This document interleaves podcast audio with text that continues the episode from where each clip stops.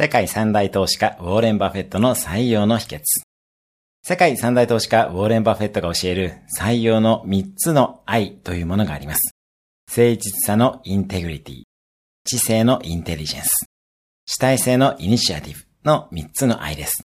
さらに、誠実さが欠けると知性と主体性が凶器になるとバフェットは言います。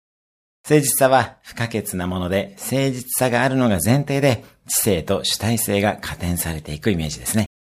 私も23年会社経営をしていますが、まさにと思う本質ですね。組織を壊すのは誠実さを欠けている人と、それを放置する経営者です。